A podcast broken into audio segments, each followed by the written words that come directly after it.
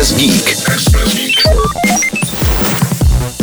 Japonská Toyota se nevěnuje pouze výrobě automobilů. V roce 2005 představila pětici chytrých robotů, kteří uměli v skutku zajímavé kousky, včetně hry na trubku. Známý je ale také robot ovládaný hlasem či dálkovým ovladačem, který umí zvedat nejrůznější předměty, přinášet je a elegantně se vyhýbat překážkám v bytě. Jeho služby využívají hlavně staří a nemocní lidé. Pozornost si zaslouží také robot s názvem CUE.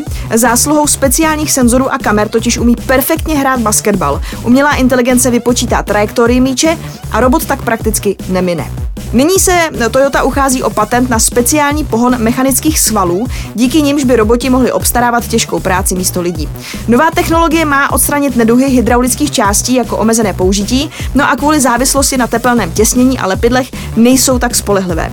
Ve snaze zmíněné neduhy odstranit se proto Toyota rozhodla nahradit kapalinu vákuem s elektrodami a polymery a to podle vývojářů zajistí jednak větší výkon a bezporuchovost, ale zároveň přiblíží pohyby robotů pohybům člověka. Hlavním cílem Toyota je ovšem vývoj domácích robotů. Zařídila kvůli nim speciální zkušební laboratoř a v ní se roboti učí fungovat v proměnlivém a chaotickém prostředí rodinného domu či bytu. Express Geek.